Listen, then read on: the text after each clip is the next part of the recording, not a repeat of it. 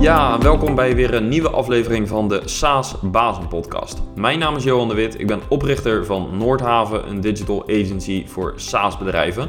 En vandaag hoor je mijn gesprek met Remco Rijtsma van Project Reports. Remco is een van de drie oprichters van, het, uh, van de gelijknamige SaaS-oplossing.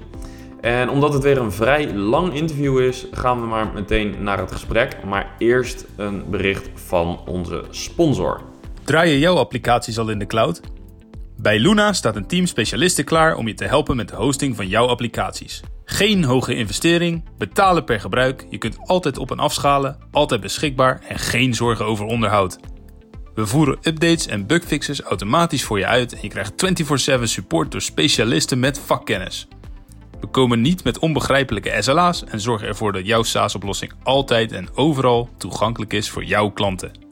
Luna, sinds 1994 partner voor managed hosting.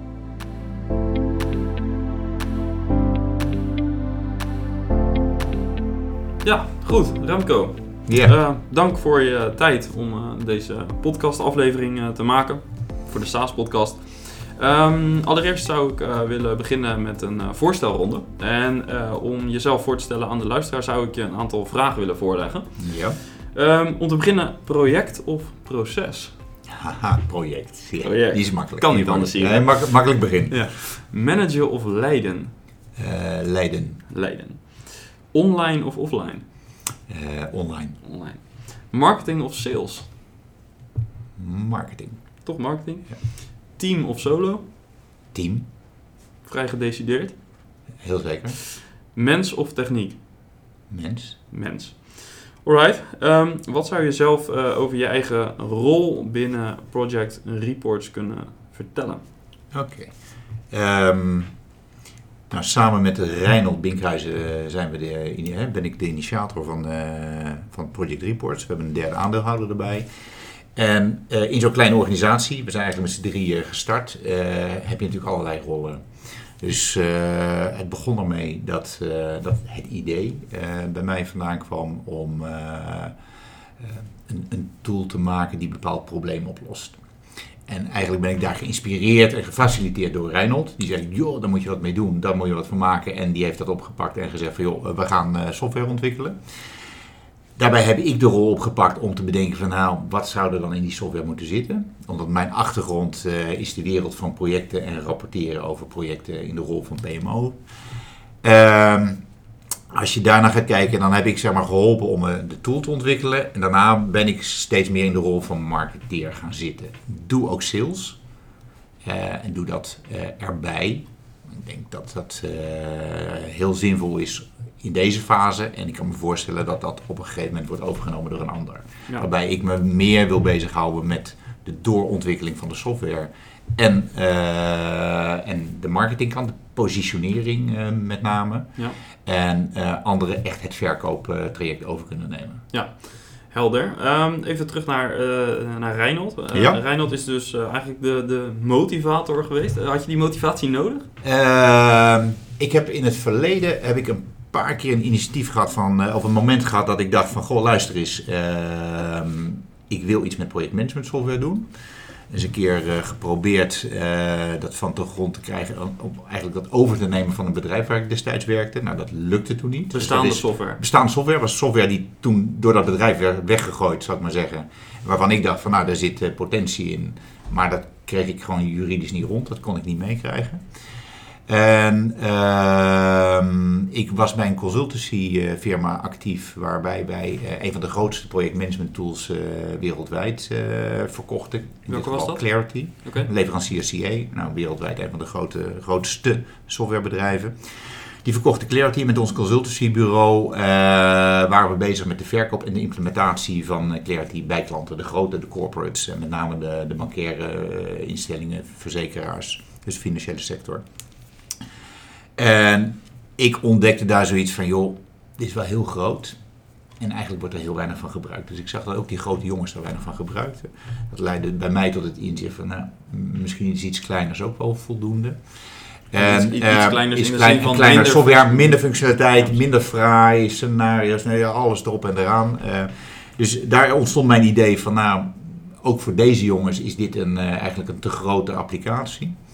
En ehm, ik ben een, eh, op een gegeven moment ben ik Reinhold eh, tegengekomen toen ik nog bij mijn laatste werkgever eh, werkte. Toen was Reinhold bezig om dashboards te ontwikkelen. Daar hebben we daar eens over gesproken. Toen ben ik hem een paar jaar ben ik hem uit zicht verloren. Weer tegengekomen.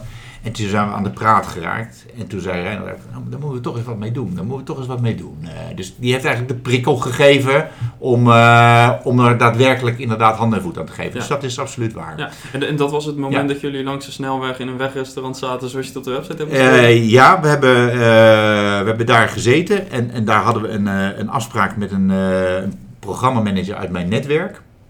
En daar hielden we een dashboard tegenaan. Zeiden, kijk eens, zoiets zouden we kunnen maken.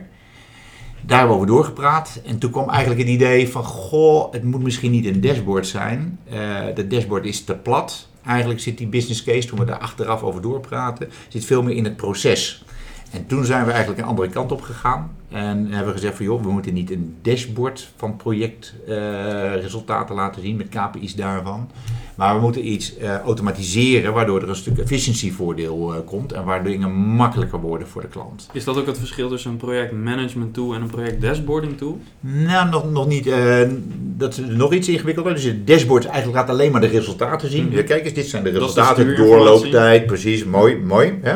Dat hebben we, een van onze schermen is zo'n dashboardje. Ja. Ehm, wat wij vervolgens hebben gedaan, we hebben gezegd van, goh, bij ons zit eigenlijk de toegevoegde waarde in het automatiseren van het rapportageproces. Oké. Eh, iedere projectmanager moet rapporteren aan zijn opdrachtgever en meestal ook aan een stuurgroep. Meestal is er een stuurgroep op projectboard of programboard. En eh, na dat gesprek met die programmamanager eh zijn Reinhold en ik verder gaan praten. En toen zeiden we, ja, eigenlijk moeten we dat gaan doen. We moeten een proces automatiseren waarmee het makkelijker wordt om eh, projectmanagers eh, rapportages te laten maken.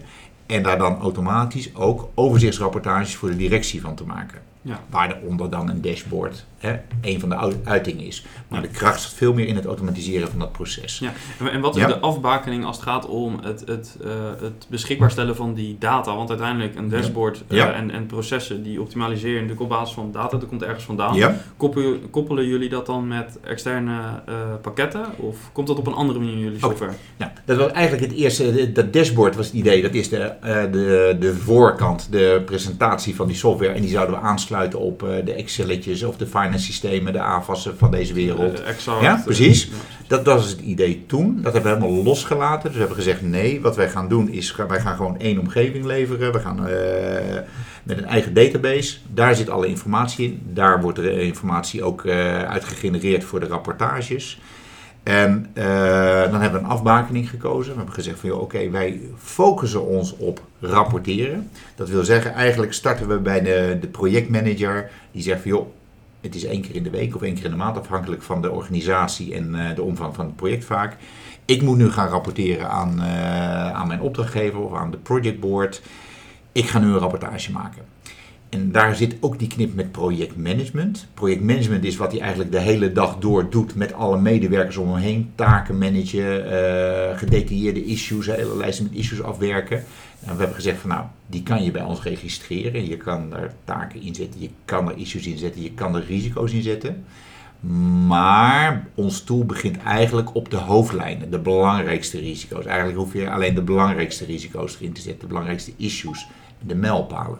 Want dat is wat, hè, ik zeg eigenlijk steeds van joh, een directie wil eigenlijk gewoon maar één ding weten. Krijgen we wat beloofd is op tijd? Ja. En blijven we ook nog binnen budget. Ja. Als je dat nou kan vertellen, dan heb je al die details die een projectmanager nodig heeft eh, voor zijn operationele werk niet in dat tool nodig.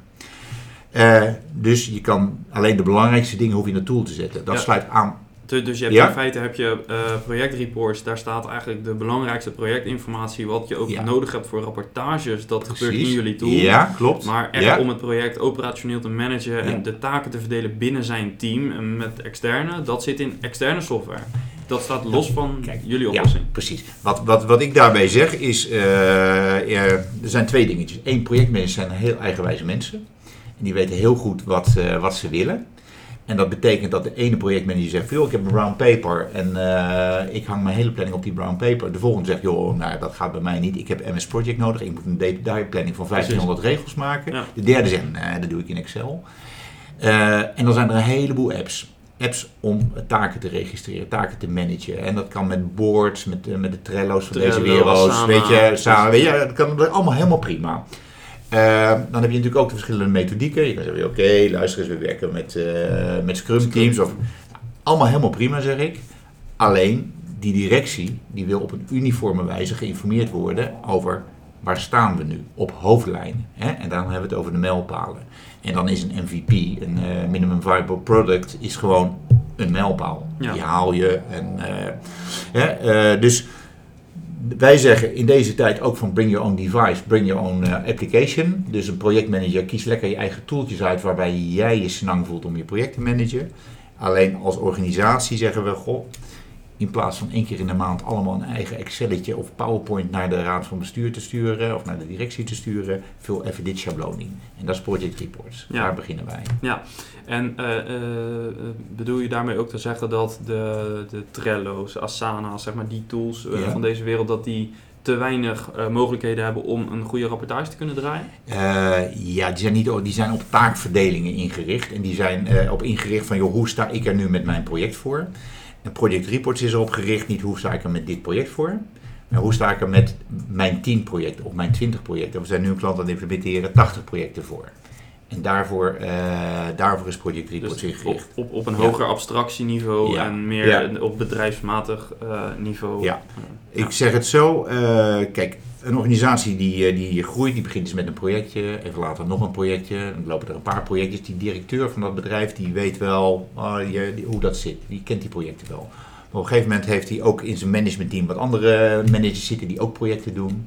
Dan wordt het al wat, wat, eh, wat moeilijker voor hem om te weten hoe het daarvoor staat met de projecten van zijn organisatie of haar organisatie.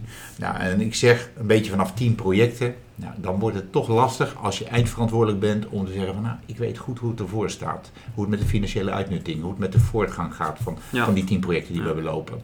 Dus ik zeg vanaf 10 projecten eh, wordt het zinvol om een goed overzichtsrapportage te krijgen. En om dat te krijgen heb je, heb je eigenlijk standaardisering van de rapportages nodig. Ja, en dat is waar Project Reports op inspringt. Ja, en dus de, eh, het C-level, zeg maar, die die rapportages zo inzien, die kijken real-time. Dus ze hoeven ook niet meer Ja. te wachten tot ze op vrijdagmiddag een mailtje krijgen Klopt. of niet. Klopt. Eh, Ja. Hebben ze gewoon inzicht. Eh, hoe wordt deze tool ontvangen bij eh, de projectmanagers? Ik, ik kan me de, de meerwaarde voor een directie heel goed voorstellen. Ja. Eh, hoe kijkt een projectmanager er tegenaan? Dat ze Eh, ja. op, op een andere plek een data ook moeten Ja. eh, verwerken. Nee, ehm, wat belangrijk is om te weten is op, eh, hoe positioneren we project reports. Als je naar project reports gaat kijken en je, nou, je komt uit de wereld van, van de clarity en de financials. Hè, nou, daar zit je op een, een behoorlijk volwassenheidsniveau. Eh, dat betekent dat projectmanagers allemaal, nou, niet allemaal gecertificeerd zijn, maar wel getraind, opgeleid, in groepen zitten waar ze kennis uitwisselen. Eh, opdrachtgevers zijn ervaren. Dus dan heb je een organisatie waar eh, een aantal dingen goed geregeld zijn, procedures zijn in place. Dus heb je een redelijk volwassenheidsniveau. De organisaties waar wij ons op richten, eh, zijn met name organisaties waar de professionaliteit eigenlijk op niveau 1-2 ligt. Waar rapportages nog in Excel en Word gebeuren. Waar projectmanagers nog niet zo verschrikkelijk volwassen zijn. Dus die hebben nog niet al die tools ontdekt. En hebben nog niet allemaal geweldige methoden en technieken eh, in de vingers. Dus het zijn eh, bedrijven die eigenlijk het begin maken aan professionalisering. En daarmee ook het begin eh, van standaardisering. En dat betekent dat die bedrijven eigenlijk ook ja, die projectmanagers minder wensen hebben. Ja. We zijn bij een eh, één klant inderdaad waar we nu eh, ook afscheid van hebben genomen na twee jaar. Die hadden veel meer volwassen projectmanagers eh, lopen. Die zijn door andere omstandigheden zijn ze inderdaad zijn we daar weg. Maar daar was dat wel een punt. Dat die projectmanagers allemaal, ja, maar ik wil dit en ik wil zus. En, en dan zie je inderdaad dat, eh, dat, dat, dat soms inderdaad dat je daar niet aan kan en wil voldoen. Omdat wij ons op die groep een 1, andere 2 groep willen. hebben. Wij willen Ja, ons ja. Kijk, we zeggen op het moment dat eh, bedrijven beginnen met professionaliseren, hebben ze zeker twee, drie, vier jaar nodig om eh, zo door te groeien dat ze ook bijvoorbeeld integratie met resource planning in één tool willen. Ja. Hè, dat is iets wat wij expliciet niet doen. We gaan geen resource planning in die tools. Daar koppelen jullie mee? Daar koppelen we mee, precies. Hè. Dus, dus dat, dat is wat we zeggen. Wij, dat gaan wij dus niet doen. Wij gaan beginnen met die mijlpalen en we gaan daarop rapporteren. Eh, we, je kan eh, vertellen hoeveel geld er is uitgegeven aan een project of aan een fase of aan een product. Maar als je wil weten, Jantje, Pietje, Klaasje, of die volgende week inzetbaar is voor project X. Allemaal prachtige tools voor, gaan wij niet bouwen. Nee, dus dat is de Ja. scope. Ja. Dat is de scope, ja. Ehm, Oké, en als het gaat om het, het koppelen, ehm, eh, dan, dan gaat het om resource planning. eh, maar de, eh, tijdregistratie Oké, zodat Ja. je kunt zien wat is de declarabiliteit van de- die medewerker of dat team. Of, Klopt, ja. Daar staan we dus nu aan het begin, want we zijn dus nu met de eerste bezig. We zijn nu met uh, TimeChimp heeft een van onze klanten. Ja. TimeChimp eh, is dan de eerste waar we nu een eh, API mee gaan maken. Ja. Om te zorgen dat we daar inderdaad, eh, dat de klant maar eenmalig hoeft in te voeren. Om vervolgens inderdaad eh, kosten en uren automatisch in te lezen. En van daaruit aggregeren, aanvullen met issues, risico's, status van de mijlpalen. En zo de voortgangsrapportage maken. Oké, ehm, dan wil ik nog even terug naar de, de, de klant, of de ideale klant, zoals Ja. we hem ook wel eens willen Ja. definiëren Ja. ook als marketeers. Ehm, eh, je geeft aan, eh, maar in principe vanaf zo'n 10 projecten, Ja. Ehm, organisaties die nog niet gewend zijn, dus die wel projectmatig werken, maar nog niet gewend zijn om eh, ook met een iets geavanceerder rapportagesysteem te werken. Ja. Ehm, een, een, eh, een ding wat ik vaak tegenkom bij, eh, in, in de softwarewereld is dat het ehm, soms moeilijker is om een eh, product te verkopen aan een organisatie die ehm, eh, wat, wat, wat nieuw is. Dus het product is nieuw, de oplossing is nieuw. Ja. Ze gebruiken zoiets nog niet. Terwijl het wat makkelijker is om een alternatief te verkopen, een vervangingsproduct. hoe, gaan, hoe gaan jullie daarmee om? Waar, wat zijn de uitdagingen daarin? Ehm, nou, wat is, eh, ehm, kijk, mijn ideale klant, zeg ik, eh, rapporteert nu met Excel of met Word. Waarom is dat de ideale klant? Want dan loopt hij tegen de grenzen aan van eh, het rapporteren in Word en Excel. En op een gegeven moment heb je ook nog, eh, we zitten toch vaak in de ICT-omgevingen. Dan zie je dat daar wel handige uh, whiskits zitten. Ja, ik maak even een macro. Ik maak even een Een macro, draaitabellen. Ja. En eh, een van onze klanten, een hogeschool, eh, die heeft een eh, fantastische macro op een gegeven moment gemaakt, maar loopt toch aan tegen de grenzen. Weet je, en Excel is natuurlijk helemaal niet gebouwd om met meerdere mensen tegelijkertijd in te Nee. kunnen werken. Dus je loopt gewoon daar tegen de grens aan. En dat is voor mij ideaal, want dan hebben ze pijn, dan voelen ze problemen. Ja. En zeggen ze, oké, Excel voldoet niet meer, we moeten naar wat nieuws. Nou, dat is de ideale klant. Ja. We komen ook klanten tegen die iets eerder in het proces zitten. We, Ja. we, we kijken daar, eh, dat kunnen we dan niet laten zien, maar we kijken naar een brown paper waar die customer journey in staat. Er zijn ook klanten die eh, nog niet rapporteren, maar eh, waar een, een directie wel constateert, ik heb geen overzicht van mijn projecten. Ja. Daar willen we ook op inspelen, Want want, wij, bieden, wij bieden overzicht van projecten. Alleen waar we die klant dan bij moeten helpen, is om eerst een proceduretje te eh, hebben en te zorgen dat hun projectmanagers gaan rapporteren. Dus, dat is eigenlijk, lastiger. Dus eigenlijk Ja. betekent dat dat je, eh, je bent niet zozeer bezig met de, de software te verkopen, maar je bent ook echt het businessprobleem intern aan het Nou, oplossen. in, in dat geval zijn we dat aan het doen. Hè? En dan, dan, eh, dan zie je dat dat veel lastiger is. Dus een veel langere doorlooptijd. Dus ik heb veel liever een klant die al rapporteert, Word, Excel en, en daar tegen Ja. de grens aan loopt. Maar stel nou dat ik toch tot die groep behoor waarbij het, het Ja. moet, eh, opgezet moet worden. Eh, hoe gaan jullie ermee om? En ook in commerciële zin. Rekenen jullie daar iets voor? Eh, hoe ziet zo'n project eruit? Oké, wat we, we, we, zijn, we zijn daar nu over eh, aan het nadenken. Want eh, onze binnendienstjongen die ook met marketing bezig is, die is nu op vakantie. Maar daar hadden we net een discussie ook mee. Van gaan we onze positionering op de site daar even iets op aanpassen? Eigenlijk eh, zou ik nu zo eh, meer willen zeggen van joh, luister eens, wij richten ons op bedrijven die eh, al rapporteren in Word en Excel. Er zit een trajectje voor en de, eh, daar willen we op inspelen op onze site. Zeggen joh, luister eens, je moet iets doen. Je moet eerst een procesje inrichten. Op onze site kan je downloaden een, eh, een procedure, een voorbeeldprocedure noemen we dat. Zeg joh, hier heb je een voorbeeldprocedure in Word. Ga hem tunen op je eigen organisatie. Er staat in over wat voor soort projecten rapporteren we, hoe vaak rapporteren we, wanneer is iets groen, geel, Ja. oranje. Weet je, help ze daarmee. helpt ze, ja. Ja. En ehm, eigenlijk, hè, ik zit nu een beetje op het punt, daar hebben we nog geen definitief besluit over genomen. Van eigenlijk is dat consultancywerk en eigenlijk is dat wat wij niet willen doen. Dat, daar dat ook is eigenlijk partners voor dat is precies wat ik hier Ja, opschreef. Eh, Ja. Is Ja. dat iets waar partners eh, en, en waar je bijvoorbeeld een reseller netwerk voor hebt, een partnernetwerk met consultants die dat kunnen implementeren? Eigenlijk, eigenlijk is dat eh, voor de bedrijven die eh, PMO's inrichten. eh, de term PMO's is bekend, Project Management. Office. Eh, er zijn diverse bedrijven die daar eh, heel veel ervaring in hebben en zich daarin specialiseren. Dus die, nou, die, die ken ik ook. Dus ik wil eigenlijk daar dit soort partijen voor zetten. Ja. Het enige punt is, is dat eh, ja, het is in principe niet zo heel veel, het hoeft niet zo heel veel werk te zijn. Als ze het goed doen, kunnen ze inderdaad verder professionaliseren, mensen leveren ook. Ehm, dus dat, dat is een, eh, zeg maar een stap die we willen gaan zetten. Zeg dat voortraject. eh kijk hier, dit is een partnernetwerk. En je kan hier kiezen welke partner je eh, geschikt vindt. Op het moment dat dat draait, komen wij in. Zeggen, Oké, eh, jullie zijn nu, hebben hier duidelijke afspraken gemaakt over wanneer rapporteren, hoe vaak. Nou, dan kunnen wij de tool gaan, gaan inzetten. Ehm, hoe ziet de implementatie er dan vervolgens uit? De implementatie die we nu doen is eigenlijk een, eh, een sessie, we noemen het superusers. Dus je kijkt het hele technisch en applicatief beheer, dat li- ligt aan onze kant. Dus wij hebben eigenlijk aan de kant van de klant hebben we, eh, een, een superuser nodig. Liefst twee, want eh, mensen wisselen nog wel eens van baan. Dus we gaan, we gaan met twee mensen minimaal zitten. En gaan die mensen, met hen gaan we nadenken over de configuratie. Als je naar Project Reports gaat kijken, dan is dat role-based. En je kan per rol kan je ongelooflijk veel keuzes maken. En die autorisatiestructuur daaronder die is heel flexibel. Ja. Dus je kan eh, allerlei rollen definiëren en allerlei rechten daaraan toekennen. En eh, je moet allerlei drop-down lijstjes moet je gaan vullen. Dus daar maak je met die mensen maak je keuzes in. In principe doen we in een, eh, in een dagdeel doen we dat. En daarna komt dan een moment wat, dat we de, de, als we al lijstjes hebben met projecten en gebruikers, gaan we die inlezen. En gaan we eigenlijk het liefst eerst met 1, 2 projectmanagers even een eh, oefenrondje draaien. draairun, eh, Precies.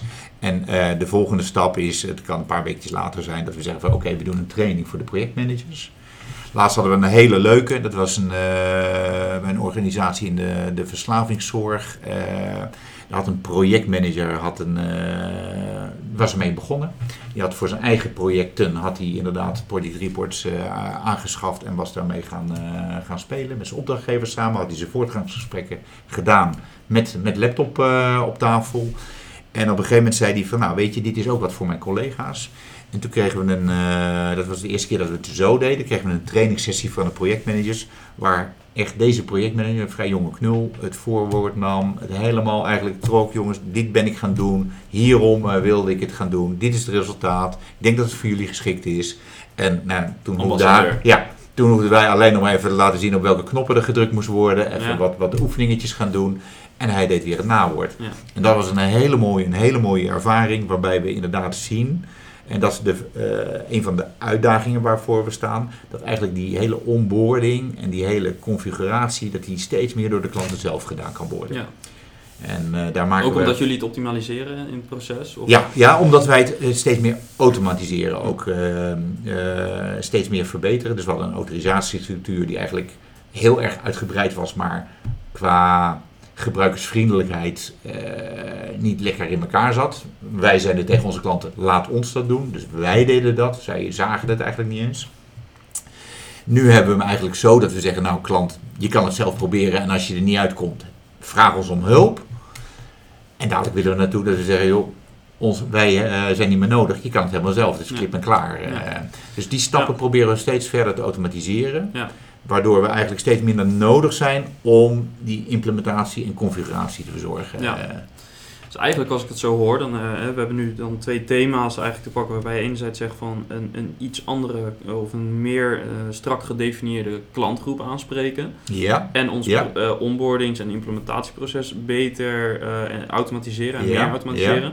Um, dat klinkt alsof je wat gaat van een high-touch klantstrategie naar echt low-touch. Dus in principe is het hele wervingsproces en het, het implementatie tot onboarding Ja. wordt um, eigenlijk uh, ja, is minder effort van jullie kant voor nodig. Ja, en daar maken we enorme sprongen in. Uh, de, de, eerste klant die we hadden, nou, daar zijn we niet alleen, zijn we, toen hadden we ook nog geen eh, referenties. Dus dan zie je dat het hele verkooptraject heeft maanden beslagen, heeft diverse gesprekken eh, live ook mee eh, betekend en heeft eh, een aantal versies van de offerte gevergd. Dus alleen al het verkooptraject was, was heel lang. Vervolgens zijn we een implementatietraject ingegaan wat maanden heeft geduurd en bijstellen. En op een gegeven moment hebben we vorig jaar een klant gehad, die, die, die hebben we zelfs niet gezien in het verkoopproject. Dus die hebben we gewoon in verkoop helemaal online kunnen doen. Ja. En de tweede is wat we gedaan hebben, is ook dat we een klant hebben gehad waarbij de hele implementatie, waar wij niet aanwezig zijn geweest. Was daar een En- consultant bij betrokken of deden zij het zelf? in dit geval was er nog een consultant bij betrokken, maar die we eigenlijk ook niet een hele specifieke training hadden gegeven. Dus die consultant die wist ook eigenlijk nog niks van Project Reports. Die heeft hen nog wel even geholpen, ook in de zorg. eh. En eh, vervolgens hebben wij inderdaad eh, daar na de hand hebben we pas eh, die klant een keer opgezocht van hoe gaat het en kunnen Ja. nog wat tips geven voor beter gebruik, nog wat, wat dingetjes anders instellen. En, en merkten jullie Ja. toen dat er nog veel behoefte aan was? Of waarom ze... Nee, nee. Eigenlijk hadden ze eigenlijk het meeste hadden ze al ontdekt. En, en dat is voor ons de uitdaging. Kijk, wat we gedaan hebben, we hebben een businessmodel waarbij we hebben gezegd, joh, we willen met een, een, een hele scherpe prijs in de markt. Ik kom uit de wereld van de clarities die, die, die heel veel geld kosten en de planviews, die, eh, die tools, helemaal high-end. Eh, wij willen de stap naar Excel en Word willen doen. Daar hoort een bepaalde prijs bij. Het is ook een SaaS-model waarbij we eigenlijk ook naar een pay-per-user eh, model toe willen. Ehm, eh, dat betekent dat we veel moeten automatiseren en moeten zorgen dat onze contactmomenten minimaal zijn. Ja. Alles moet zichzelf wijzen. Dus we hebben wat hele basale video's nu gemaakt over het gebruik daarvan. We Ja. begonnen met schriftelijke handleiding, maar je ziet toch dat mensen die niet lezen. Ja. Dus we hebben nu wat eerste video's. Die onboarding. Een klant kan nu zelf een omgeving aanmaken. Dus je komt op de, omge- eh, op de website, zeg, joh, wil het uitproberen. En dan kan je het zelf doen. Kan je aanklikken, wil ik met mijlpalen, issues, risico's werken. Dus je kan hem zelf op hoofdlijnen configureren. Ja. Ehm, en eigenlijk wil je dat steeds verder trekken. Dus eigenlijk die hele, eh, die hele inrichting kunnen we steeds verder gaan automatiseren. Ja, Dat is, dat is de uitdaging. ja, precies. Zodat we steeds minder nodig zijn.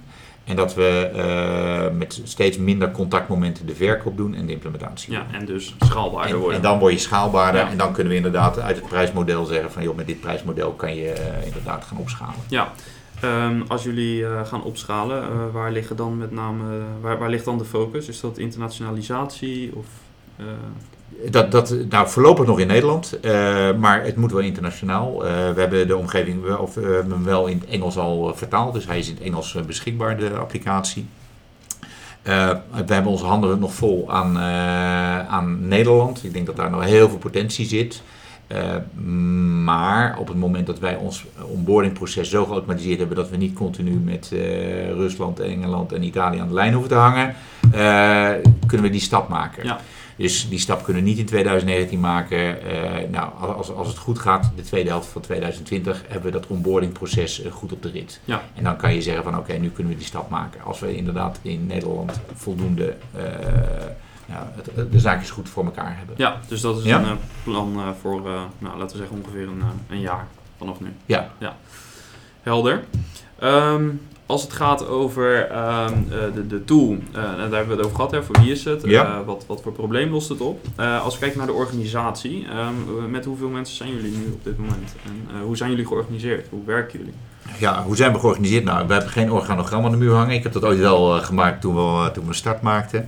We zijn heel klein. Hè? We hebben drie aandeelhouders, eh, waarvan één een financieel aandeelhouder is, eigenlijk zich niet met de operatie bemoeit en alleen de administratie, met zijn eigen kantoor de administratie verzorgt.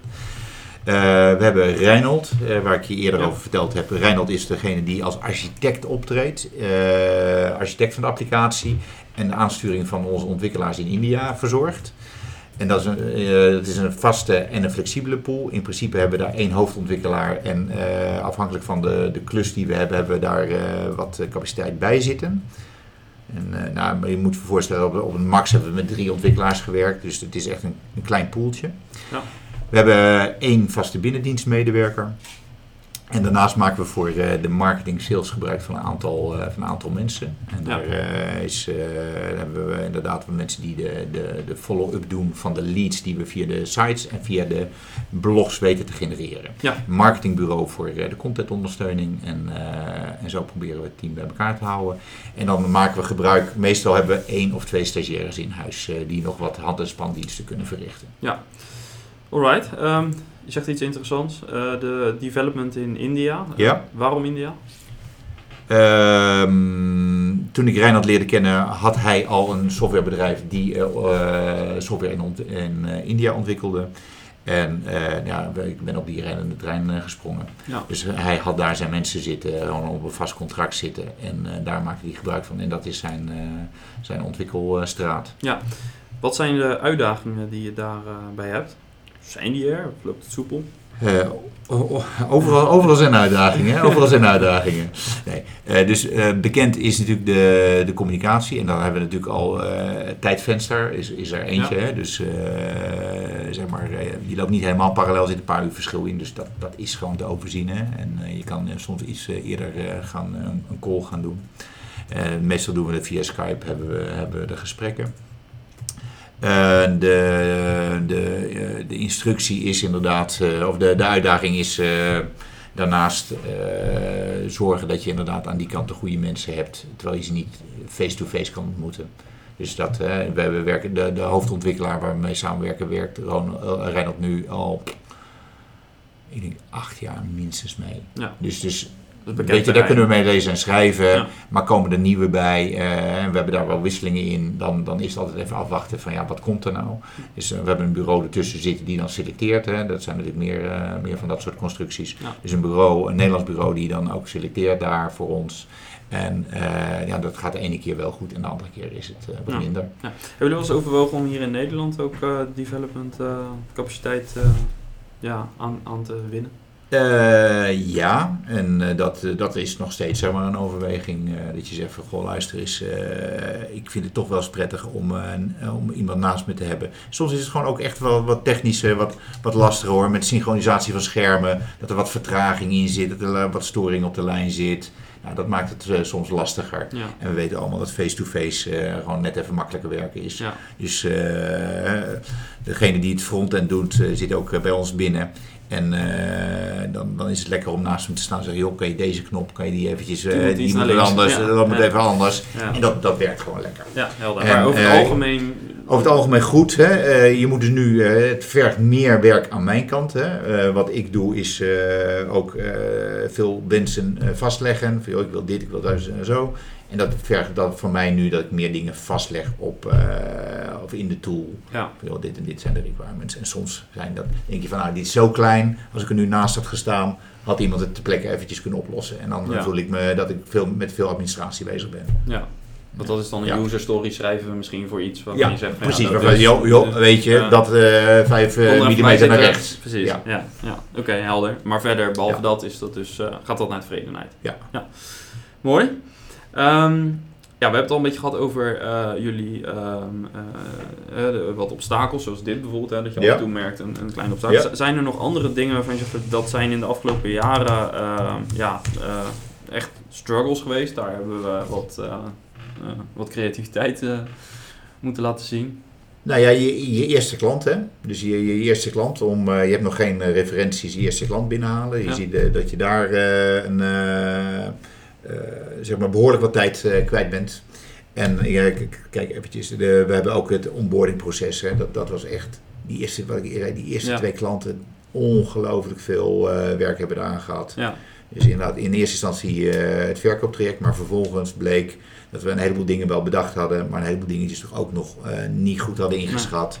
Plus dat ze met aanvullende wensen kwamen. Nou, dan ben je zo blij met die eerste twee klanten. Je Oké, eh, goede ideeën, Ja. die, die, doen we er ook, eh, die doen we er ook bij. Hè? Eigenlijk hebben we, dat zie je toch, je hebt een, op een gegeven moment een, een versie 1.0.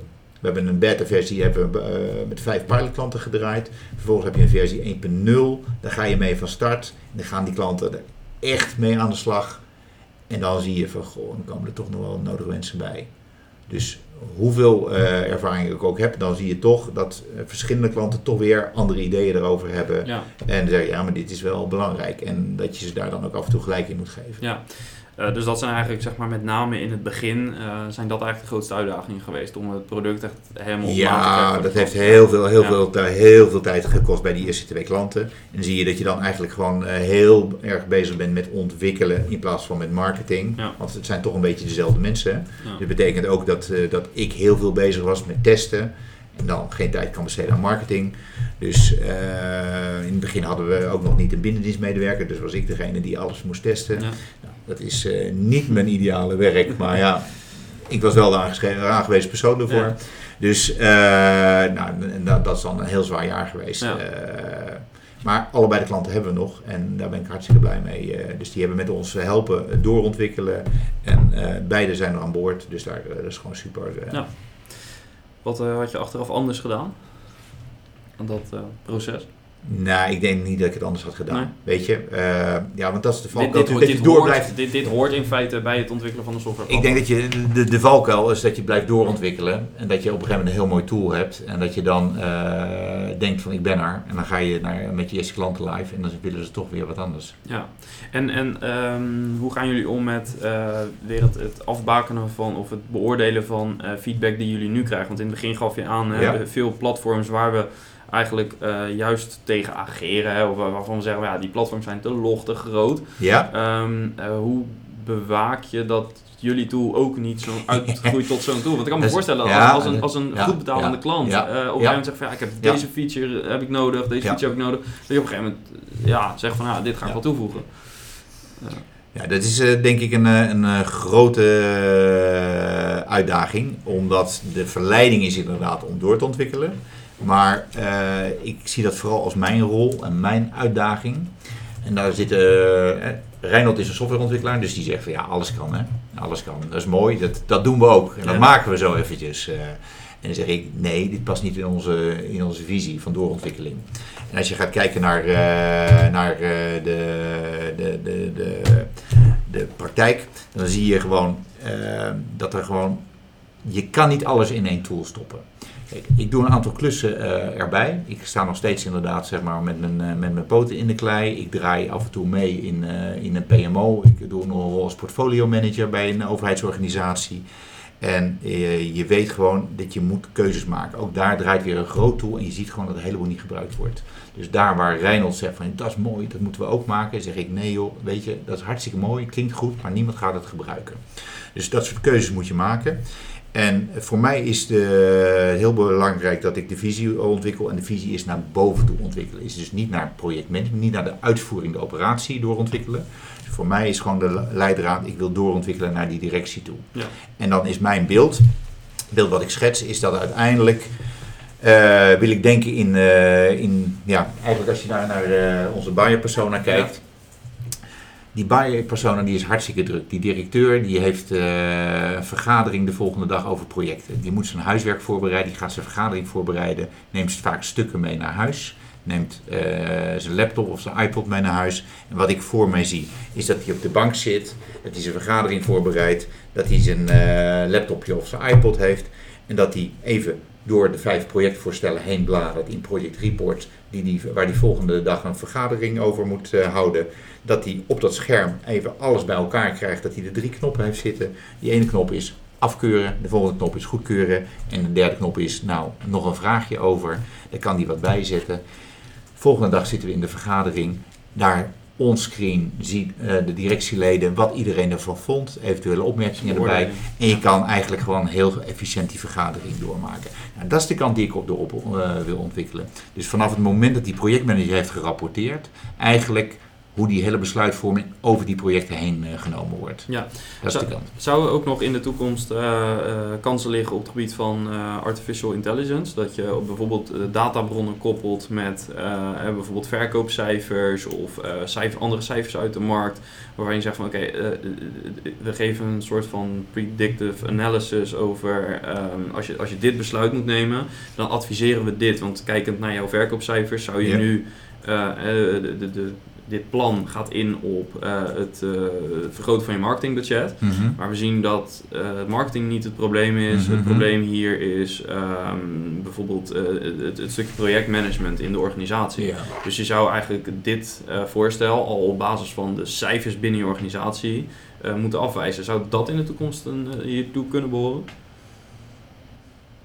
Ik zie het nog niet gebeuren. Nee? nee. En ik denk dat ehm, ja, we moeten ook gaan kijken naar het, type projecten. Hè. Dus als je gaat kijken naar wat voor soort projecten zitten er in, eh, in Project Reports bij onze klanten. eh, dan zijn dat organisatorische projecten. Er zijn het ICT-projecten. Eh, soms zijn het ook opdrachten die ze doen bij klanten. Om de, de, de status van die opdrachten bij te houden. Ehm, en daar zie ik nog niet 1, 2, 3. En ook de volwassenheid. Hè. De organisaties waar ik over praat, die zijn al blij als ze een lijstje hebben met welke projecten lopen er.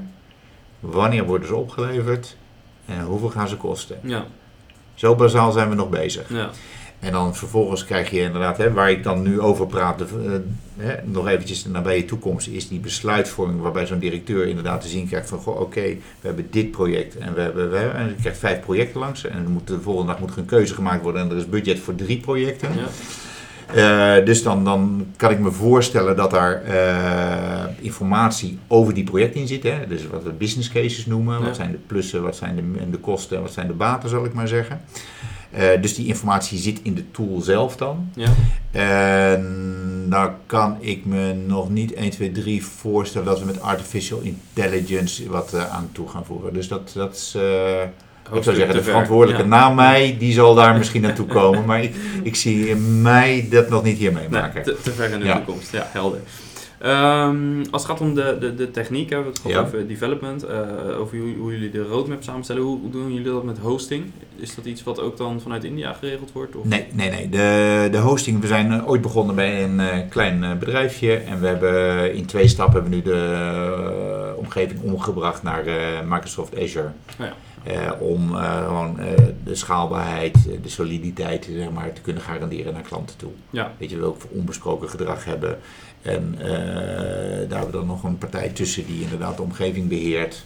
Daar, daar, daar wil je gewoon goede partijen hebben. Dat als we inderdaad naar onze klanten gaan kijken en zeggen van joh, waar, waar, waar staat die spullenboel?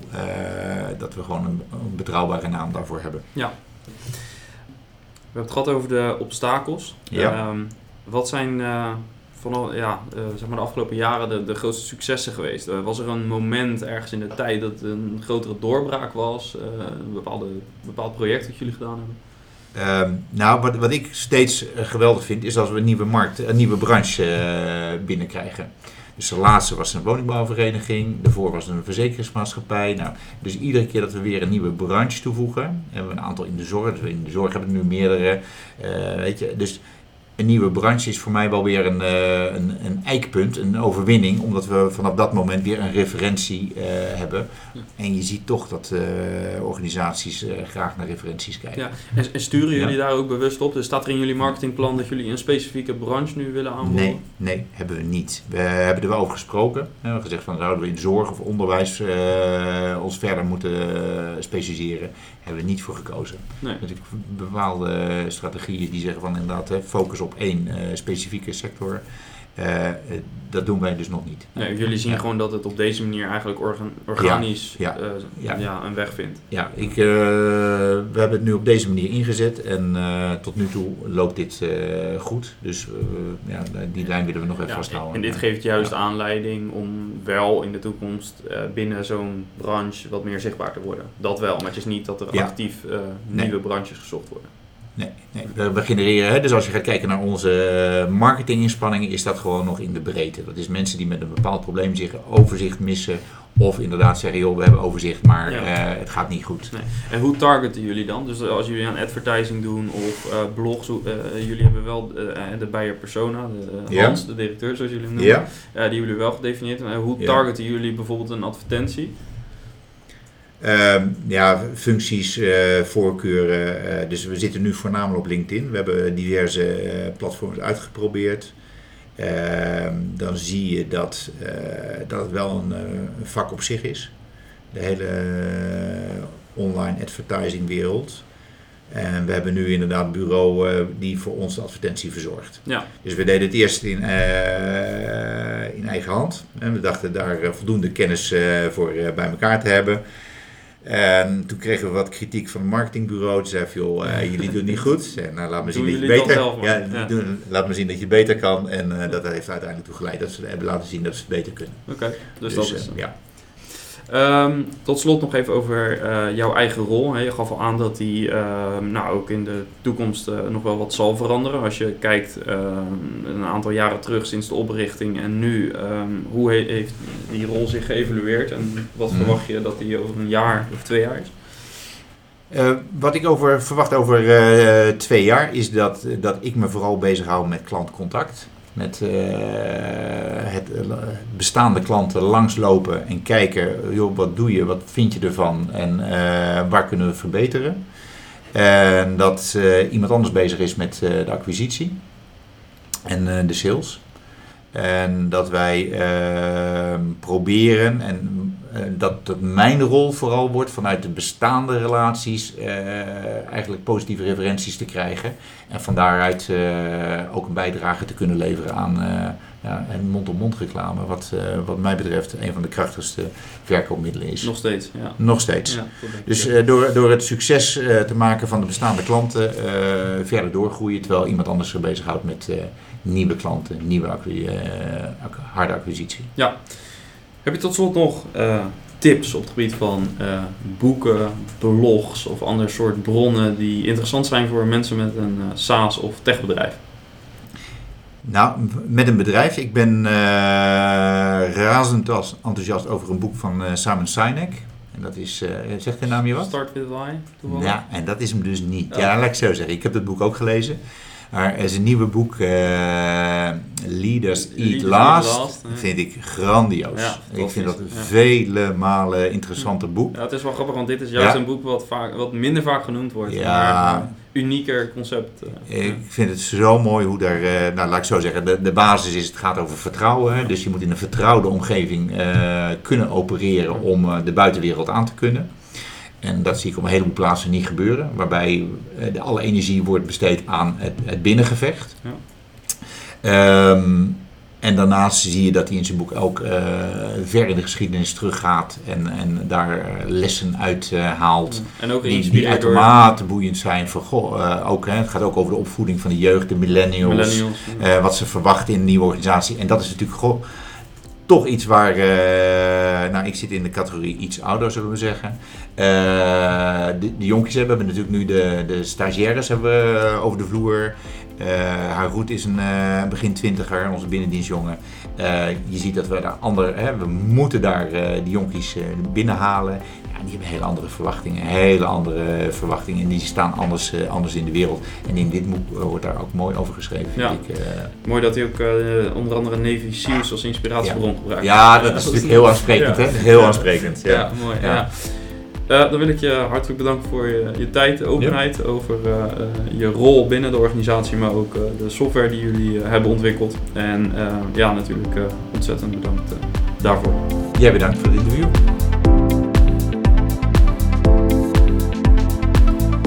Ja, en tot zover dus mijn gesprek met Remco. Een uh, open gesprek waarin hij veel inzichten geeft in de manier waarop hij zijn organisatie aanstuurt. Uh, en dat zowel op beleidsmatig als op operationeel vlak. Ja, en omdat het een uh, lange aflevering is geworden, gaan we snel afronden. En sta jij nu, net als Remco, ook aan de leiding van een SaaS-bedrijf en wil je eens sparren over jouw uitdaging? Neem dan contact op met ons team om een kennismakingslunch te plannen.